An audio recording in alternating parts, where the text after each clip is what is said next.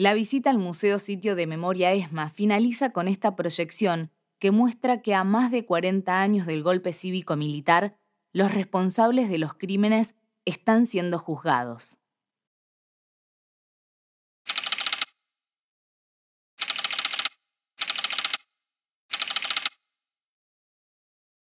En la Escuela de Mecánica de la Armada, integrantes del grupo de tareas 3.3 decidieron incluirlos en un traslado. Traslado que todos conocemos. Consistió en aplicarles una inyección total pentonaval con mujer a los aviones de la muerte. A la participación de los pilotos de la muerte. Decir, a las víctimas de este grupo se les causó la muerte en forma dolosa. Fueron arrojados mar adentro. Declárase abierto el acto, la causa número 13 contra las siguientes personas. Almirante General, Almirante Jorge Eduardo Rafaelio Macera, Almirante Armando Condenar a Jorge Rafael Videla a las penas de 50 años de a la pena única de reclusión perpetua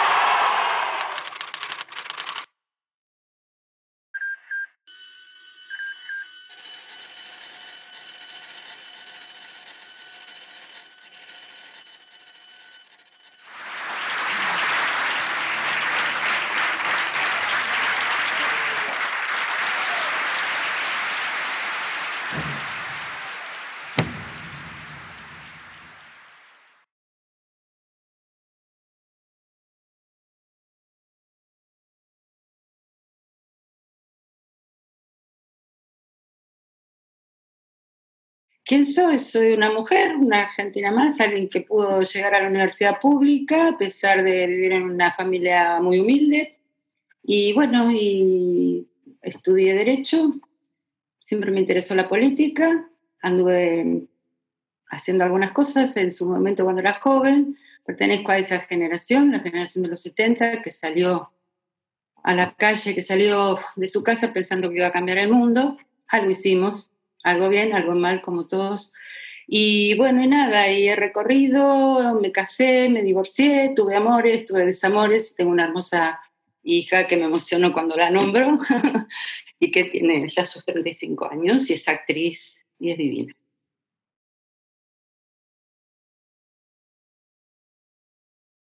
Vengo de una familia humilde porque mis padres tenían comercio, almacén, carnicería, ramos generales en su momento, eh, vivían, se fueron a vivir cuando se casaron este, a, la tablada, la tablada, que en ese momento era campo, campo, y bueno, y yo nací en Capital, pero porque era el hospital más cerca que había, este, sí, siempre fueron tipos tipa y tipo, laburantes con comercio que les fue bien y que les fue muy mal, que perdieron una casa, que bueno, este, porque los estafaron.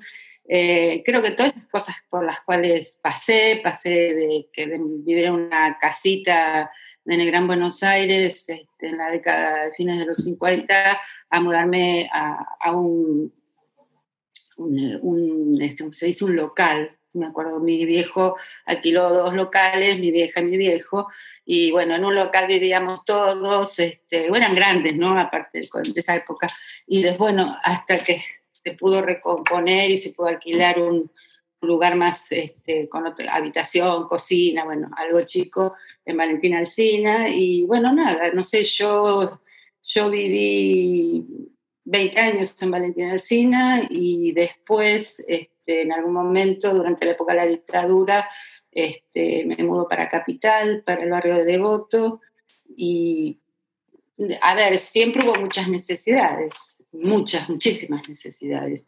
Así que yo empecé a trabajar a los 18, eh, terminé secundario, eh, mi hermana, tenía una, tenía una hermana, mi hermana hace poco tiempo falleció, una hermana mayor que me llevaba 10 años, eh, y mi hermana trabajaba, yo terminé el secundario, empecé a trabajar en una oficina como cadeta y bueno, sí, siempre ahí al límite con la plata.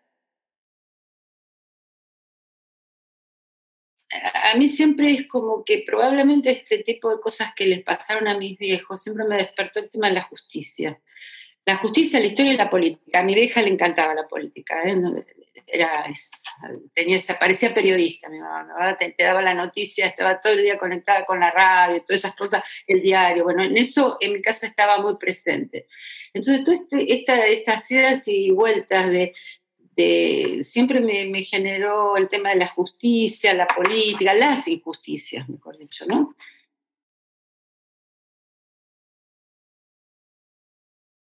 Probablemente como era de una familia muy sencilla, muy, muy pobre, a ver, con lo justo, muy justo, este, todo siempre escuchaba lo mismo, de que, ay, esta chica que es tan inteligente, que es tan estudiosa, no va a poder estudiar, no va a poder estudiar. Y bueno, creo que por reacción, este, yo cuando tenía 16 años, me acuerdo que en un momento tuve una profesora de historia argentina que me despertó a conocer qué era lo que estaba pasando, qué, era, qué pasaba en el país. Yo tenía muy presente lo que pasaba en el país. Mi mamá, le, vuelvo a repetir, le encantaba la política y todo el tiempo la noticia estaba presente.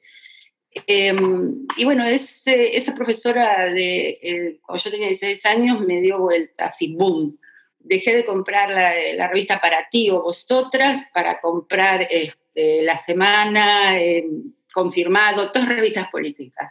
Y te estoy hablando, yo tenía 16 años y sería el año, uh, nací en el 53, eh, 69, bueno, eh, ahí empieza todo el tema, Cordobazo, después el secuestro de Aramburu, todo eso fue muy, convulsionó mucho a la, a la gente de mi edad, o al menos a mí.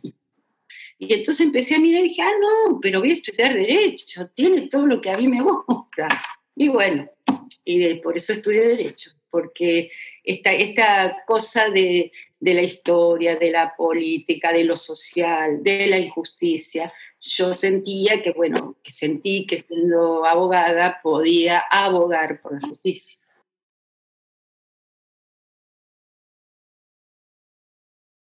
Yo entro en el 74 a la facultad, termino en el 73 el secundario obviamente la facultad era, era la libertad, porque era, no digo que no lo haya, pero este, y todos los movimientos estudiantiles, las agrupaciones, eh, eh, bullía, era uff, era todo, ahí estaba todo, y más la facultad de Derecho. Eh, así que bueno, yo empecé y en determinado momento me acerco al centro de estudiantes y, entro a, digamos, a ser un adherente, a moverme dentro de lo que estaba pasando en la facultad. Después empieza a ponerse, obviamente muere Perón, se cierra la facultad, entran las patotas a la facultad, entonces vos caminabas este, por el pasillo y te aparecía un pesado, que después con el tiempo pude saber quién era, viste, cuando empiezan los juicios y determinadas cosas, este, un pesado, un patotero, el tipo que había sido, que después estuvo en la CIDE, eh, pero formaban parte este, de lo que era el momento en la facultad.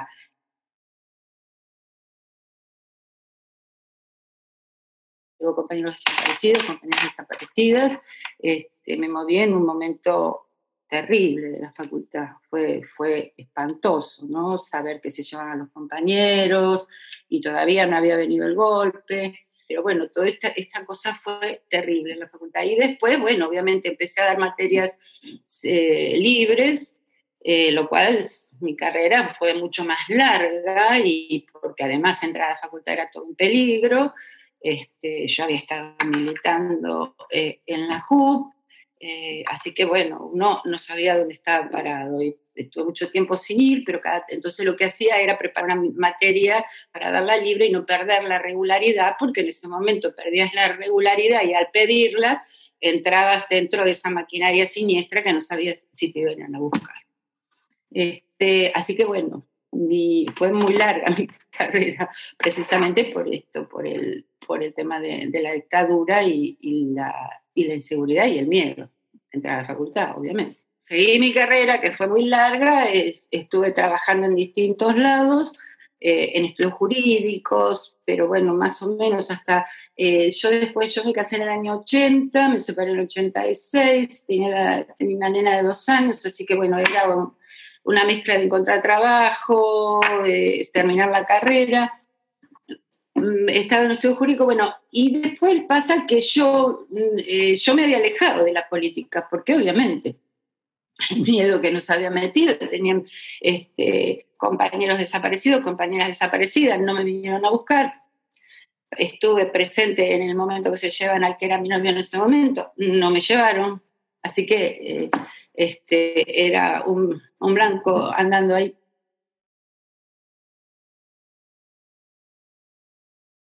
que me dijo, no terrible, algo que me sacudió, que fue el tema de Semana Santa y no me olvido jamás, no me olvido jamás que yo dije, ah, no, yo, no, no, esto no lo puedo soportar. Me acuerdo que fui un viernes y me di toda una vuelta por la plaza y empecé a ver gente gente gente, este Viernes Santo. Y yo sola, ¿no? Caminando. Y dije, no, las cosas solas no se pueden hacer, yo no puedo estar sola. Y hay mucha gente como yo que está que está con alguien, que, que, que, está, militando, no me gusta la palabra militar, por eso, eso no, la, no la uso, pero este, que está eh, comunicada, que está, ¿qué estoy haciendo sola acá? No, no, no, entonces me fui caminando toda esa noche, caminé, volví, y entonces dije, no, el domingo de Pascua, eh, al mediodía me fui con mi hija y dije, no, a mí, este, yo aposté por la vida, a mí no me van a, no, no, no puedo más, no puede ser que me, me, vuelvan a hacer apostar por la muerte. Eh, tengo una hija y yo me voy a la plaza. Entonces me fui con la nena a la plaza. Ese momento para mí significó una cosa de mucho movimiento. Ya habían sido los juicios, eh, y lo que dije, no, las cosas no se, no se pueden hacer solas. No pueden, no pueden ellos obligarme a seguir teniendo miedo. Y es muy fuerte esto que estoy diciendo, porque no era fácil.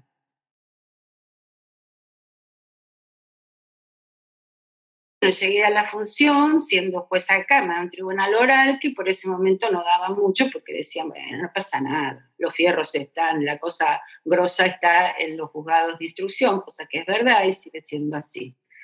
Eh, pero no obstante lo que planeaba, no, veían era que los tribunales orales somos los que condenamos o absorbemos. Y había una cosa que con el tiempo y los años y todo lo que ha pasado lo demuestra, eh, es un tema mucho más trabajoso este, y creo que tiene como una, tenía, eh, todos los que estábamos en los tribunales orales éramos como los distintos.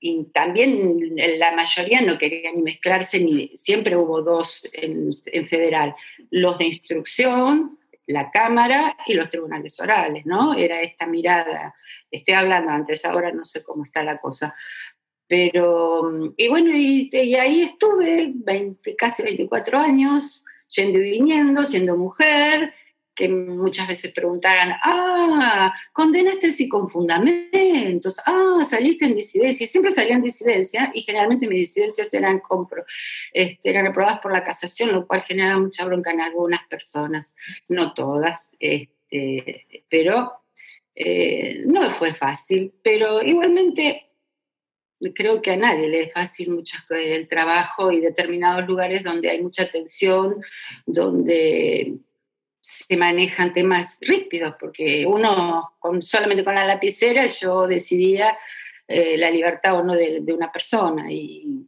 no es fácil, ¿eh?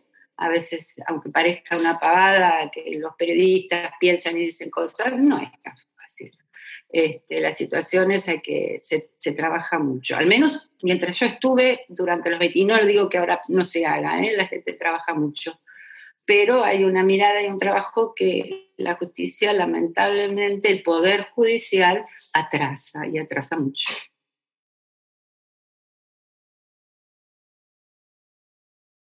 La primera vez que escuché hablar sobre el tema del robo de niños, en la, dictadura creo que, si mal, puede ser que antes, pero tengo como claro, cuando yo estaba el gobierno de Alfonsín y había aparecido una niña y fue una de las primeras niñas que aparecieron y hubo todo un, los medios, las cámaras, eh, la gente que lloraba, y todo eso me pareció terrible pensando en la niñita.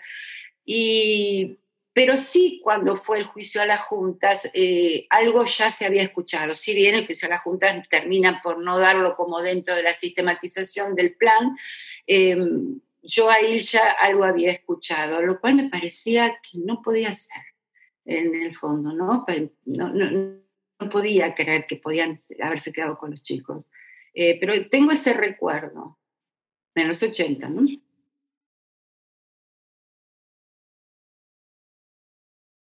Lo que pasó en el juicio de la Junta, a diferencia con el juicio que hicimos nosotros entre 2011 y 2012, es que durante el primer juicio a, las juntas, a los jefes militares, lo que pasó es que eran poquitos casos. Entonces eh, en ese momento se pensó como que, y esto yo lo hablé después del juicio, una vez me encontré con Arlanian, que le dije, doctor, hemos podido probar lo que ustedes no pudieron, pero que me dijo, sí, realmente en ese momento no había, eh, no había casos, había muy poco y no tenían la prueba, ¿no? Uno tiene que juzgar y si va a condenar tiene que tener prueba suficiente.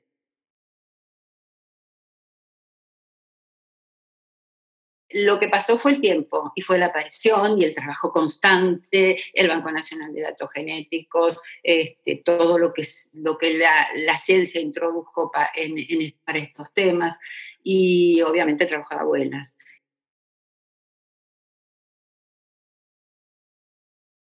En el año 97, lo que Abuelas hace es una presentación diciendo, miren, tenemos tantos casos, ta, ta, ta, ta, ta, habría como una línea, como un patrón, distintos este, centros clandestinos de detención, distintos casos y el, final es el mismo. El bebé nació y no se sabe dónde está.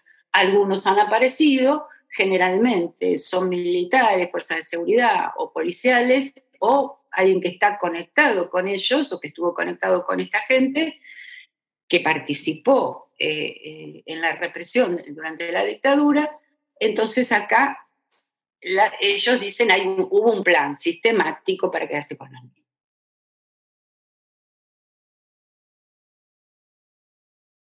Bien, nosotros viene la causa, yo voy a contar siempre lo mismo, pero cada vez que llegó la causa dije, ¿cómo se va a probar esto? Esto es una locura, dije, ¿no? Porque con los casos que están, sí, pero teníamos cualquier cantidad de casos que no habían aparecido. Este, bueno, el caso, uno caso es el, Carlotto. En ese momento nosotros lo damos por probado, pero el bebé no, no, no, había nacido. Había nacido, perdón, y no había aparecido. Así, un montón de casos. Y bueno, obviamente esto habla, digamos, bien de a veces de cómo los jueces eh, nos sentamos ahí suponiendo, pero abiertos a, a, ver lo que va a pasar y que es el trabajo que tienen que hacer las partes probar, buscar la prueba o no, o la defensa tirarla abajo. Eh, y obviamente que hubo un patrón de seguimiento de qué pasaba con cada una de esas chicas, sobre todo las que estaban embarazadas. Eh, los casos de los niños que se habían secuestrado era mucho más sencillo porque los niños habían sido encontrados. Este, pero los casos de, de, las mujeres que se sabía que estaban embarazadas, se sabían que las dejaban vivas eh, y después hasta que parían y después a los pocos días esa mujer desaparecía, la trasladaba y esta desaparecida. Entonces, eh, ¿cómo probábamos que había nacido? Porque nosotros teníamos que probar que hubo, la, figura penal pide la sustracción de un menor, sustraer, ¿no? Sustraerlo, pero tiene que haber nacido, tiene que ser, ese, bebé, tiene que, que haber nacido vivo. Bueno, en cada uno de los casos pudimos saber eh, que lo habían visto, que lo escuché, en un caso en Pozo de Banfield lo habían escuchado llorar al bebé y ese bebé está, está vivo y fue encontrado. Este, en la comisaría, en una de las comisarías de, La Plata también. Entonces después todo se reconstruye con las víctimas, ¿no? Con los detenidos eh, que recuperaron su libertad después. Eh, así que bueno, todo eso, pero ¿por qué dijimos práctica sistematizada? ¿Por qué? Porque el plan general es el plan del exterminio, el de avance dentro de ese plan general. En la sentencia y en, la lectura se dice, es, esto fue una práctica sistematizada, o sea, hubo un sistema elaborado a partir de una realidad que se les impone a los militares en su momento, que la, hacen eh, funcional con la práctica, con, con el plan general. ¿Cuál era el plan general? Secuestro, tortura y desaparición de todos aquellos este, militantes políticos, políticos eh, estudiantiles, gremiales, ¿no? Eh, en plan de exterminio, un plan de sometimiento, ese es el plan. Pero dentro de ese plan aparece algo que sí, y eso también lo vimos en el juicio, no estaba previsto. Si bien había algunas cosas que habían hecho, por ejemplo, en La Perla, qué se hacía con los chicos, eso venía desde el año 72, que se, que se hacía con el detenido, ¿no? Y cómo se lo desaparecía. Eh, por eso la sentencia pone las, las órdenes eh, legales y las órdenes clandestinas, hasta dónde se pudo llegar. Entonces, el plan general es el plan ese, el que iba dirigido a los adultos, pero aquí se les aparece el plan el, eh, que tiene que engarzarlo en el plan general, la sistematización de esta práctica, que era, opa, tenemos chicas embarazadas, ¿qué se hace con esto? Entonces, bueno, ¿qué se hace? Se las hace desaparecer también, porque hacerlos aparecer era mostrar que la madre todavía estaba viva hasta determinado momento y que dónde estaba y qué era lo que había pasado. Seguían las preguntas. Entonces también todo eso tenía que tener la clandestinidad absoluta. Y entonces fue la práctica dentro de un sistema general, de un plan general de exterminio, desaparición, tortura y muerte.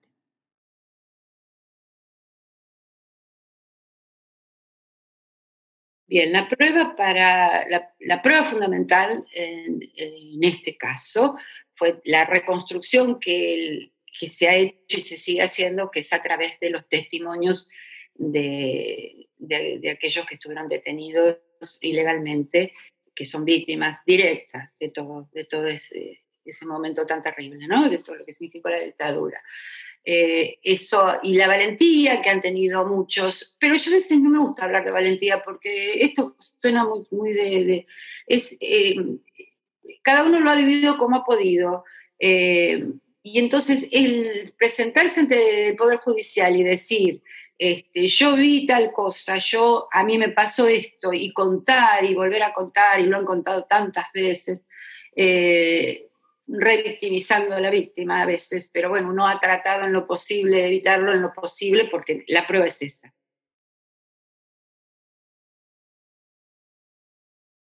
La prueba es lo que vengo diciendo siempre, el Estado argentino si bien avanzó y ha tratado de curar y sellar algunas heridas, eh, lo cierto es que el Estado argentino no ha dado, el Estado, no estoy hablando de gobiernos, el Estado no ha dado nada, porque obviamente muy poco, muy poca, eh, ¿qué, ha quedado de documentación? Nada, muy poca documentación se ha podido encontrar, si bien pudimos reconstruir algunas cosas en el momento del gobierno de Cristina Kirchner, eh, que se hizo en el Ministerio de Defensa, algunas cuestiones de que han trabajado mucha gente, lo cierto es que la prueba fundamental para poder, para que se probara lo que la acusación era los testimonios, el testimonio de las víctimas, de los familiares. Teníamos los, vieja, los viejos este, habeas corpus, las viejas los viejos testimonios y las fichas de la CONADE, ante la CONADEP de la familia, y el ADN en los casos en que habían aparecido, que se habían encontrado. Eso fundamental. Y eso coincidió y miren que este, uno ha sido muy, muy, muy minucioso con la prueba porque tenía que ser determinante y eso no cambió para nada. Se, trabajó con esa fue la prueba.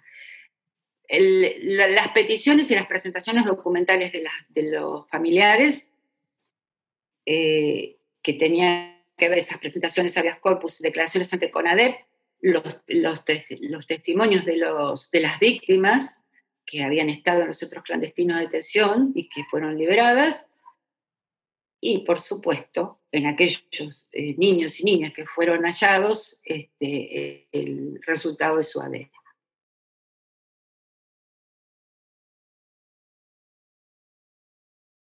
Bueno, dentro del juicio eh, teníamos como prueba pedida por parte de, la acusación, tanto sea de la fiscalía como de las querellas, eh, el, recorrido y el conocimiento, que es, una, es uno de los medios de prueba también de estar en el lugar, ¿no? de visitar los lugares y que los jueces vean los lugares ¿no? y por dónde era. Eh, dentro de, todo esto que teníamos en este juicio, teníamos muchos centros clandestinos y uno de ellos era, por supuesto, la ex ESMA. Y sinceramente, eh, uno que ha vivido en la ciudad de Buenos Aires durante muchos años y que ha pasado por ese lugar, siempre se pregunta lo mismo, ¿cómo podía ser? No? También con el Olimpo, que estaba a la vuelta de la casa una amiga de mi hermana, y a veces uno piensa, ¿cómo, cómo puede ser que haya sucedido todo esto acá? Pero bueno, nada, todo sucede, sucedió. Este, pero es, esa cosa que a uno le parece... Eh, increíble. Siempre piensa algo más sofisticado y realmente fue sofisticado. Creo que la ex ESMA eh, tiene, la Marina trabajó de otra manera, quiso ser, tiene que ver con lo que, era, con lo que fue más era, diferenciarse también de ejército. Y entonces hubo este, un trabajo distinto dentro de la ex ESMA y obviamente llegar a, ese lugar y cuando nosotros hicimos la, inspección ocular, que así se llama el medio, el medio de prueba, esa inspección ocular, todavía no estaba el museo, todavía no estaba nada, este, recién se había hecho un juicio, el Tribunal 5 había hecho el juicio, había empezado el juicio de febrero y que, bueno, muere antes de que dicten la sentencia, muere, este, y realmente, claro, era todo, todo muy vacío, todo muy vacío. Y, yo me acuerdo que entré y no me podía dar cuenta de cómo eran eso, qué era lo, cómo, cómo estaban, dónde estaban, hasta que, bueno, nosotros hicimos la visita con algunas de las este, detenidas, ¿no? De, a quienes habían estado detenidas allí. Y bueno, darse cuenta ese lugar, manejarse. Em, la casa de Chamorro ahí al lado. Eh, obviamente que entrar a, esos lugares siempre eh, te, revuelven una angustia y una tristeza, una tristeza tan fuerte, tan grande, este, con esta cosa de, por qué tanta injusticia, ¿no? ¿Por qué tanta injusticia? Este, así que bueno, sí, fue, fue muy conmovedor para nosotros. ¿eh? Para los tres jueces, los cuatro, porque estaba el cuarto juez también, inclusive para la gente que trabajaba en el tribunal. Este, pero había tanta ansiedad por conocer los chicos más jóvenes del, tribunal que, bueno, voy yo, que va uno, que no, que ya fue a Campo de Mayo, yo quiero a la ESEMA. Bueno, había todo un trabajo de, de conocimiento y de compromiso, ¿no? De, la gente, de los empleados y los funcionarios del tribunal. Muy fuerte, muy fuerte.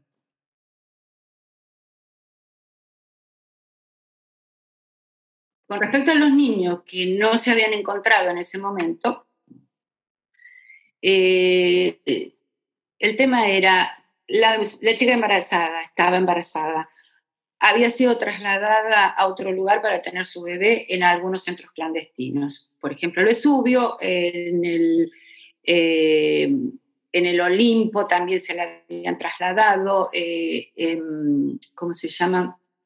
El que estaba en Campo de Mayo, el Campito, por ejemplo, sabíamos que, las trasladaban al Hospital Militar de Campo de Mayo en muchos casos. En otros casos las habían trasladado a la ESMA.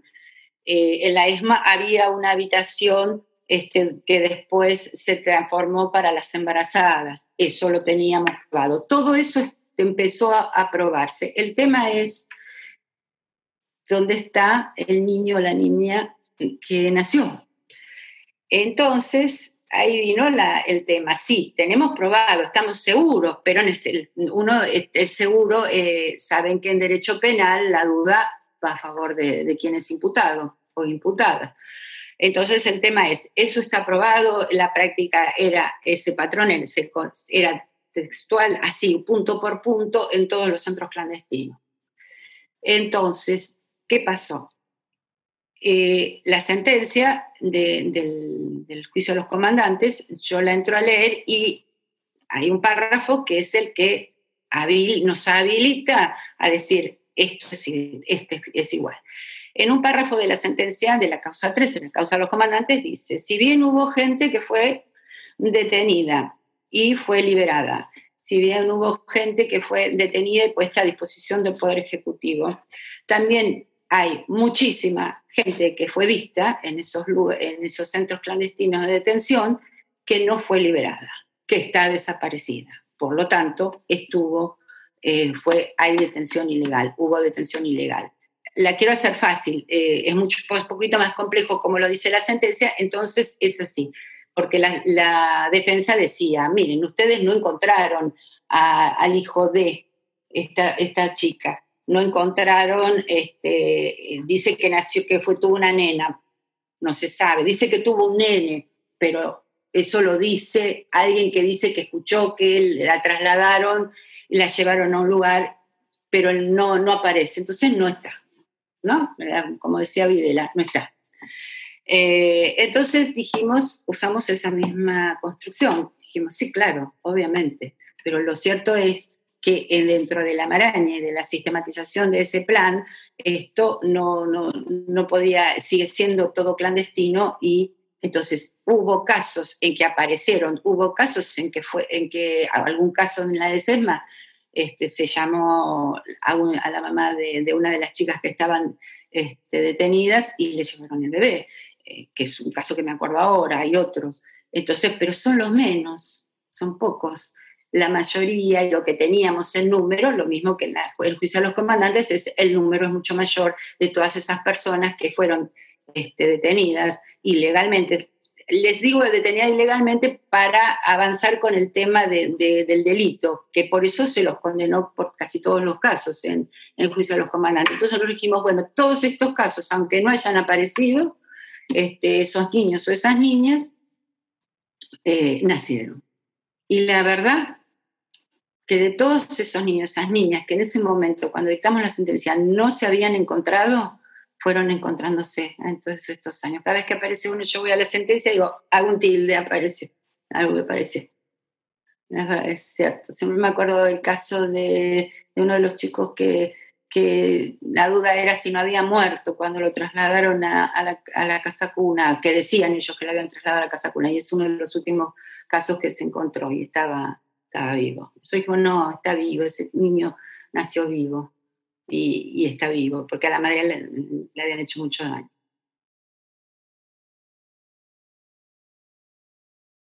Yo tenía una táctica que era, era sentarme y ponerme, yo sé que la lágrima venía por este lado siempre, entonces me ponía por acá, este, entonces ya atajaba la lágrima, eh, así no se notaba, así no me pedían la unidad de juicio.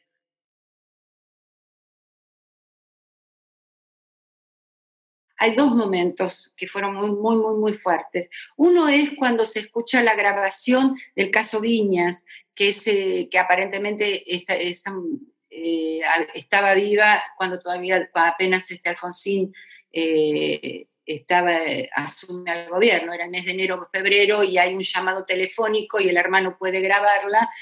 Y esa, esa chica estuvo, bueno, hacía siete años que estaba desaparecida. Bueno, siete o cinco. Eh, eso fue terrible, escuchar en, ese audio, que a veces lo pasan en, la tele alguna vez. Eso fue, tuve que cortar, terminó el audio de esa, de, esa grabación telefónica donde ella le dice, mamá, tal, que fue horrible. Ahí corté y dije, bueno, cuarto intermedio salí, no, no, no, no lo soportaba y no lo pudimos soportar ninguno de los tres, sinceramente, y eso que ya lo habíamos escuchado, ya lo, porque era, formaba parte de la prueba solicitada en su momento por las partes. Eh, ese fue un momento. Y el otro, el de Victoria Montenegro, sí, que Victoria Montenegro era, yo decía, no tengo la abuela de la vez pasada, que tuvimos una charla con una, este, hace poco con ella y, gente de México y de Colombia, yo recordaba esta, esta imagen de eh, Victoria, eh, no venía la abuela, no, era ella, era ella, ella era la prueba. Este, y se sentó y no paró, y habló, y habló, y lloró, y habló, y lloró, y, dijo, y, armó toda una historia que nadie conocía. Bueno, de, la declaración de Victoria Montenegro sacamos testimonio, le mandamos a investigar al fiscal Romero Victorica, que a raíz de eso terminó renunciando. Eh, miren si no fue fuerte. Y ella, eh, obviamente, de ese cuidado que había tenido con su apropiador, eh, empieza a hablar y empieza a hablar y empieza como a dar, yo creo que fue catarte, que fue esa catarsis, yo no sé si antes lo, le había pasado, pero sentarse ahí y empezar a contar todo lo que no se sabía, porque no se sabía, y obviamente significó, nosotros sacamos el testimonio para que se investigara a Romero Victorica, que fue al otro día, todos los diarios salió por todos lados, y después este, siguió eh, Victoria contándolo en todas partes, pero ese momento terrible. Fue un antes y un después, ya no, no había más duda del tema de ella, impresionante.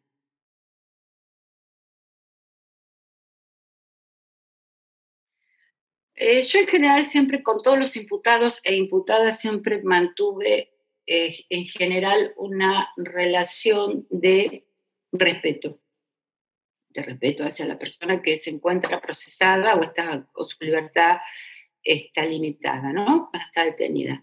Eh, yo no, con Videla tuve algunas veces algún diálogo en el cual yo sé lo que significaba, obviamente, pero yo lo que sí hice un trabajo interior y muy fuerte, que era despojarme de mis, de mis deseos, de mis sentimientos, cosa que no es fácil, pero bueno, uno lo puede llegar a hacer porque uno es profesional. Pensá un médico que lo tiene que tratar o lo tiene que, le tiene que hacer algo.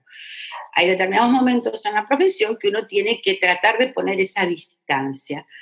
Y yo no tuve problemas, al contrario, siempre, o sea, tenía un estilo también esto eh, de, respeto por quién era yo, porque representaba, yo lo estaba juzgando eh, y encima presidía el juicio, así que mi protagonismo era mucho más fuerte.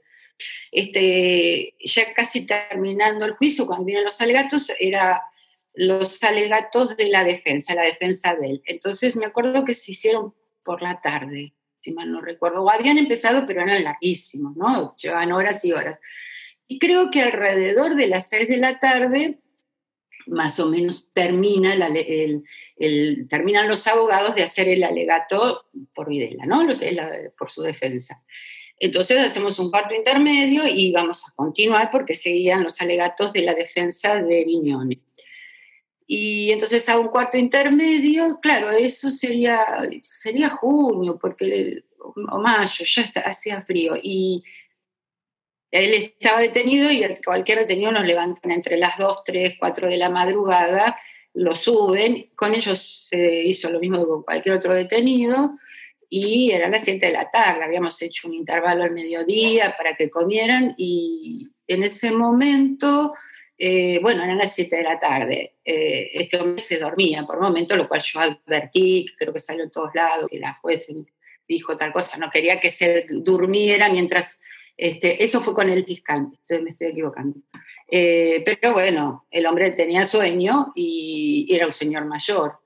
Entonces hago el intervalo y lo veo que se queda ahí sentado y qué sé yo. Entonces bajé, vi que eso tiene unas escaleritas, bajé y le dije, Videla, y se para, se para, faltaba que me hiciera la veña, y se le dije, no, no, siéntese, no, no se pare, ¿para qué se para? No, yo me paro porque usted es la jueza, bueno, una cosa así. Entonces le dije, bueno, pero hágame un favor, váyase a la celda, que lo lleven a la celda, váyase a, descansar un rato hasta que el camión iba a pasar como a la, no sé a qué hora, y al otro día seguíamos con el juicio. Este, váyase a la celda, si descansa, y este, total ahora no, no es necesario si usted, que esté presente porque es el alegato de Viñones, eh, salvo que usted quiera estar. Entonces me dijo, no, de ninguna manera, yo tengo la obligación de estar, este, yo hago lo que usted me dice, le dije, no, de ninguna manera, si usted está cansado, se levantó muy temprano, ya es tarde, esto, obviamente los alegatos son terribles, porque son horas y horas, este, le dije, mire, váyase a acostar, váyase a la celda y después, este, no, no, no, no, yo le agradezco mucho, usted es muy amable, usted siempre ha sido muy amable, le agradezco mucho, pero yo me voy a quedar. Bueno, muy bien, cómo no, quédese, es su deseo, pero sepa que si se quiere ir a las, si se quiere retirar para ir a la celda, este, hágamelo saber por medio de su abogado y se retira a la celda. Lo cual, toda la gente me conoce y me dijo, ¿cómo le dijiste eso? Y sí, ¿por qué no? Es lo que corresponde con los detenidos.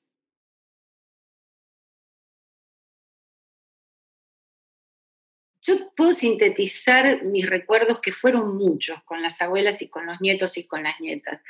Eh, de cada uno y de cada una puedo, puedo hablar horas, pero yo había habíamos decidido que cuando vinieran a declarar, a casi todas yo los iba a recibir un ratito antes de que fueran a la sala a declarar. Entonces las recibía y, y siempre voy a sentir, y siempre creo que lo he dicho, que sentía las manos calientes de las abuelas cuando les daban la mano y les decía, usted va a declarar eh, a su tiempo, no se apure, si quiere hacemos un cuarto intermedio, eh, la esperamos, no hay apuro, tranquila, si no se siente bien, inmediatamente no, nos lo dice, tranquila, esto no tenemos apuro, si quiere paramos, si quiere seguimos, está, sí, sí, bueno, entonces era darles las manos, las manos calientes de las abuelas, no me voy a olvidar jamás por otro lado venían los nietos y las nietas, que venían, con todo el cuerpo, ellos eran la prueba, ellos eran la prueba. Y en muchos casos tenían, habían tenido una muy buena relación con su con aquel que estaba sentado en el banquillo de los acusados, en otros casos para nada, y era, bueno, y venían, obviamente, a un tribunal, yo era la jueza, ¿viste? a veces uno te pone allá y ese es el enemigo, y yo no era el enemigo de nadie, pero bueno, no importa. Venían con todo ese bullo. Entonces te hacía lo mismo que hacía con la sobra, le daba la mano le decía, bueno, vamos a...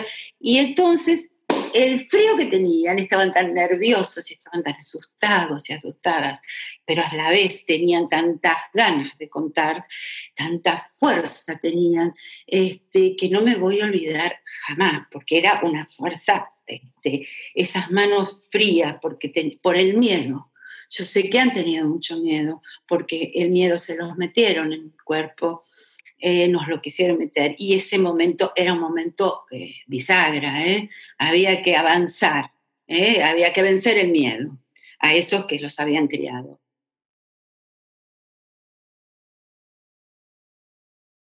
todo lo que pasó, ¿no? Desde lo que es la dictadura, que parece son muchos años, em, y todo lo que significó poner en primer plano el poder juzgar, el poder juzgarnos, porque también nos estamos juzgando a nosotros mismos, eh, a la gente de mi generación, de la generación de mi mamá y mi papá, qué pasó, qué nos pasó.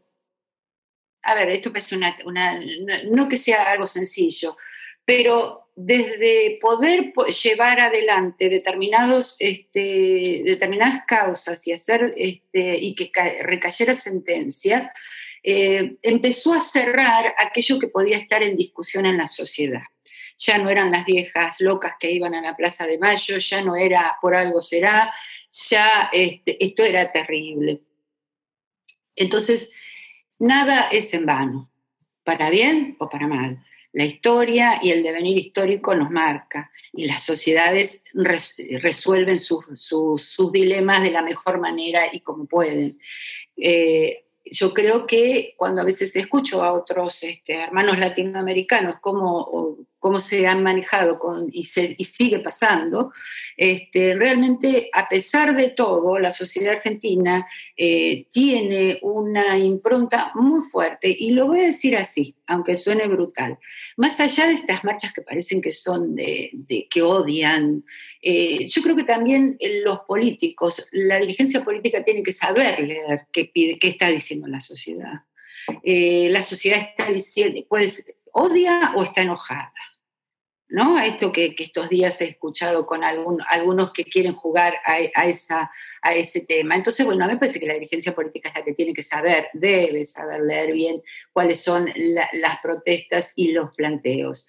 No es en vano los juicios, hay un conocimiento, hay determinadas circunstancias que, se manifiestan en, cualquier barrio mm, de esta ciudad o de todo, este, de todo el país. Hay determinadas cosas que yo creo que no tienen vuelta atrás. No quiere decir que no sucedan situaciones, pero que hay cuestiones muy puntuales en las cuales uno va aprendiendo. También hay una generación que no ha vivido eso, sino que lo ha mamado este, y escuchándonos a nosotras y a nosotros este, de todo, de toda una época que a nadie se le ocurriría hoy por hoy pensar que, eh, que el adversario político se lo combate con la muerte. Hoy por hoy todos, em, por un lado, por el otro, fingiendo en algunos casos, pero enarbolan el tema de la libertad y la democracia. Por lo tanto, yo creo que nada ha sido en vano, nada es en vano, se sigue y se seguirá manteniendo esta cuestión y debe seguirse manteniendo en forma este, latente, que viva, que se, que se sepa, ¿no? Nunca, nunca, nunca sobra, siempre falta saber. Ahora, también es importante que los organismos, no los organismos, sino el Estado, dentro de lo que se dirige a políticas de derechos humanos, también tiene que saber leer lo que pasa en la sociedad. Tiene que, no puede permitir determinadas cuestiones de las fuerzas de seguridad o las fuerzas policiales que puedan actuar de determinada manera. Entonces son momentos en que puede haber algún caso y que no se puede estar este, mirando para otro lado sea del color político que sea, porque es así. Y, creo que en eso siempre va a haber un sector, obvio, no lo vamos a discutir, que, que pueda decir cualquier otra cosa.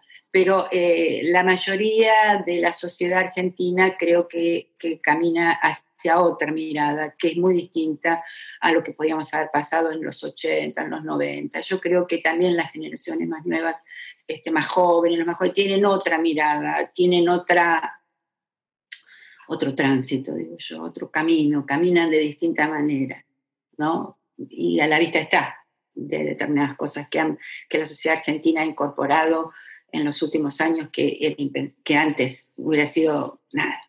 Revisar el tema de, del matrimonio igualitario, este, el, rol de la mujer, la violencia contra la mujer, este, con el tema de los menores. Eso es importante y yo sigo insistiendo que eso, este, todo este recorrido que se viene haciendo, tiene que ver con los juicios, tiene que ver con esa realidad que se puso de manifiesto ante la sociedad argentina. Miren lo que pasó, miren lo que hicieron, miren lo que hicieron, miren lo que hicieron, miren lo que hicimos porque éramos argentinos, vivíamos en este mismo territorio.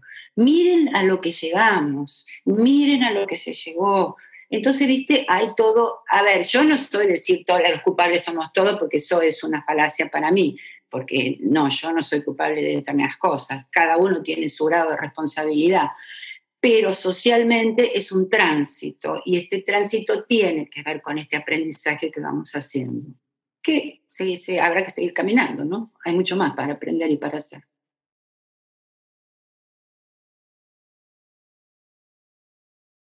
El Museo de la Memoria y en la Exesma es importantísimo. Si bien ha habido 360 centros clandestinos de detención en, en, en, nuestro país, yo siempre ando con ese mapa, cada vez que doy una clase abro el mapa y todos no lo pueden creer, y eso es bueno, este, el Museo de la Memoria eh, es importantísimo. Lo pude corroborar, voy cada tanto, a veces he ido para alguna jornada, para hacer algo, pero lo, por ejemplo, la Noche de los Museos, que fue el año pasado, este, me llamó la atención que un sábado a la noche la gente hiciera cola para entrar a conocer dónde se había torturado donde se había detenido gente ilegalmente como tirada como si fueran cosas.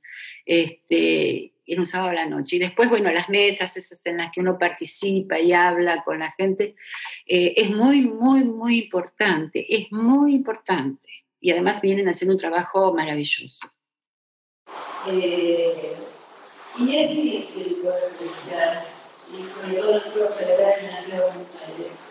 Eh, como mujer, no, desde los tribunales orales en un momento era la única, de 18, 18 cargos, era la única mujer.